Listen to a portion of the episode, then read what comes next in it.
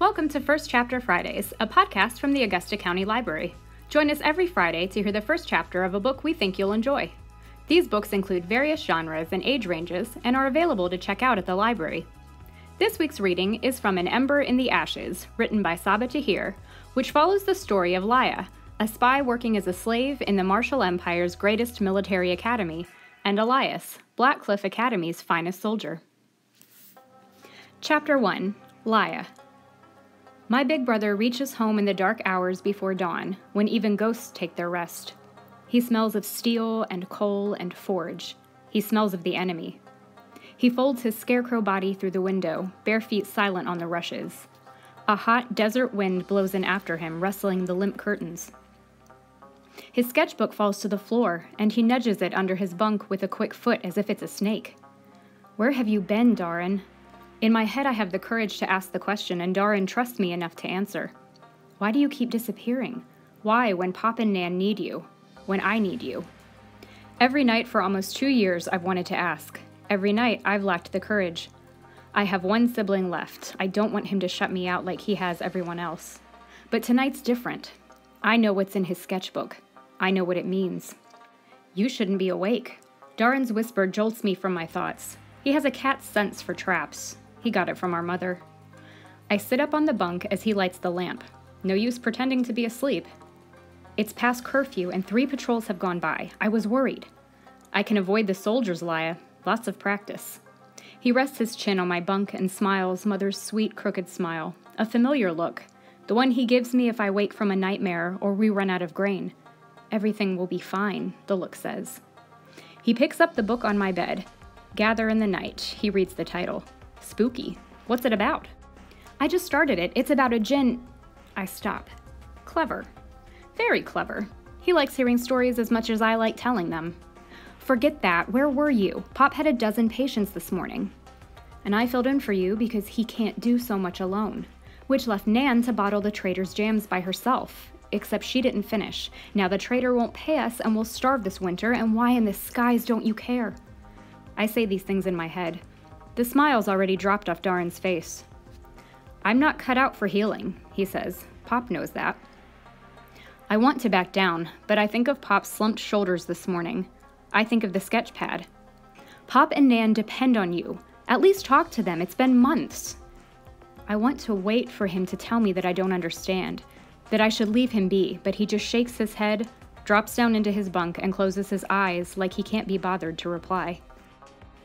I saw your drawings.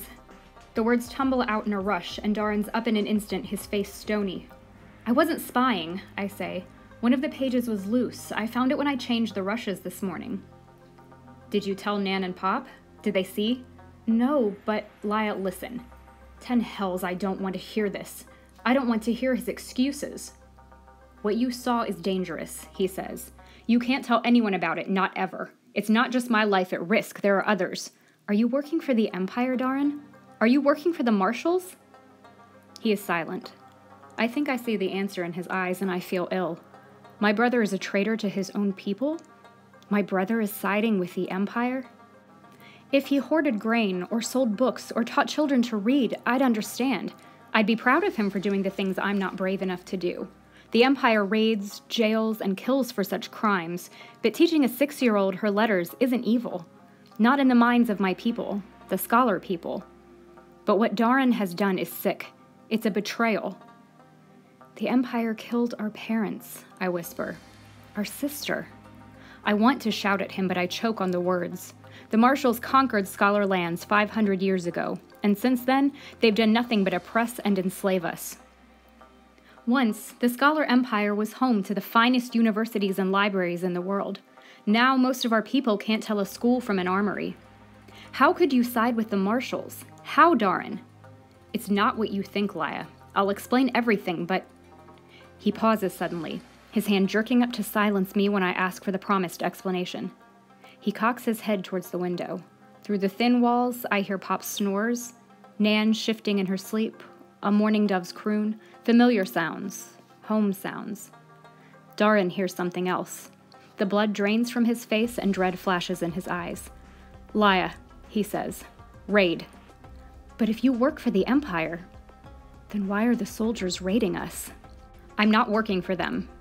He sounds calm, calmer than I feel. Hide the sketchbook. That's what they want. That's what they're here for. Then he's out the door, and I'm alone. My bare legs move like cold molasses, my hands like wooden blocks. Hurry, Laia! Usually the Empire raids in the heat of day. The soldiers want scholar mothers and children to watch. They want fathers and brothers to see another man's family enslaved. As bad as those raids are, the night raids are worse. The night raids are for when the Empire doesn't want witnesses.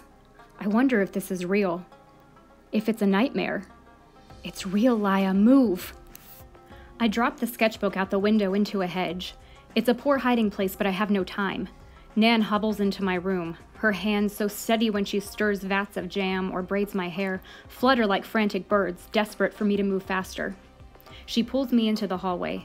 Darin stands with Pop at the back door. My grandfather's white hair is scattered as a haystack, and his clothes are wrinkled, but there's no sleep in the deep grooves of his face. He murmurs something to my brother, then hands him Nan's largest kitchen knife. I don't know why he bothers.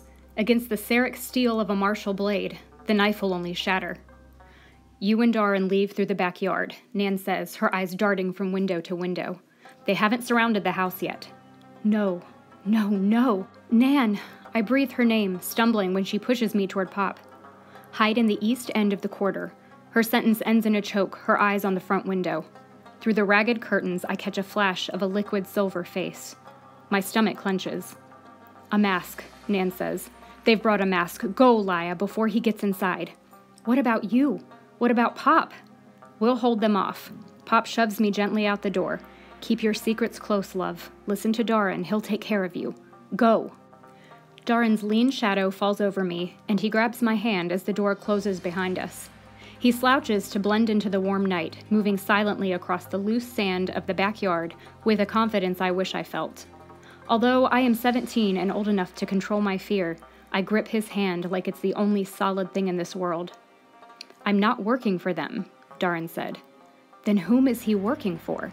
Somehow he got close enough to the forges of Sarah to draw, in detail, the creation process of the Empire's most precious asset, the unbreakable, curved skims that can cut through three men at once. Half a millennium ago, the scholars crumbled beneath the martial invasion because our blades broke against their superior steel. Since then, we have learned nothing of steelcraft. The Marshals hoard their secrets the way a miser hoards gold. Anyone caught near our city's forges without good reason, scholar or marshal, risks execution. If Darin isn't with the Empire, how did he get near Sarah's forges? How did the Marshals find out about his sketchbook? On the other side of the house, a fist pounds on the front door.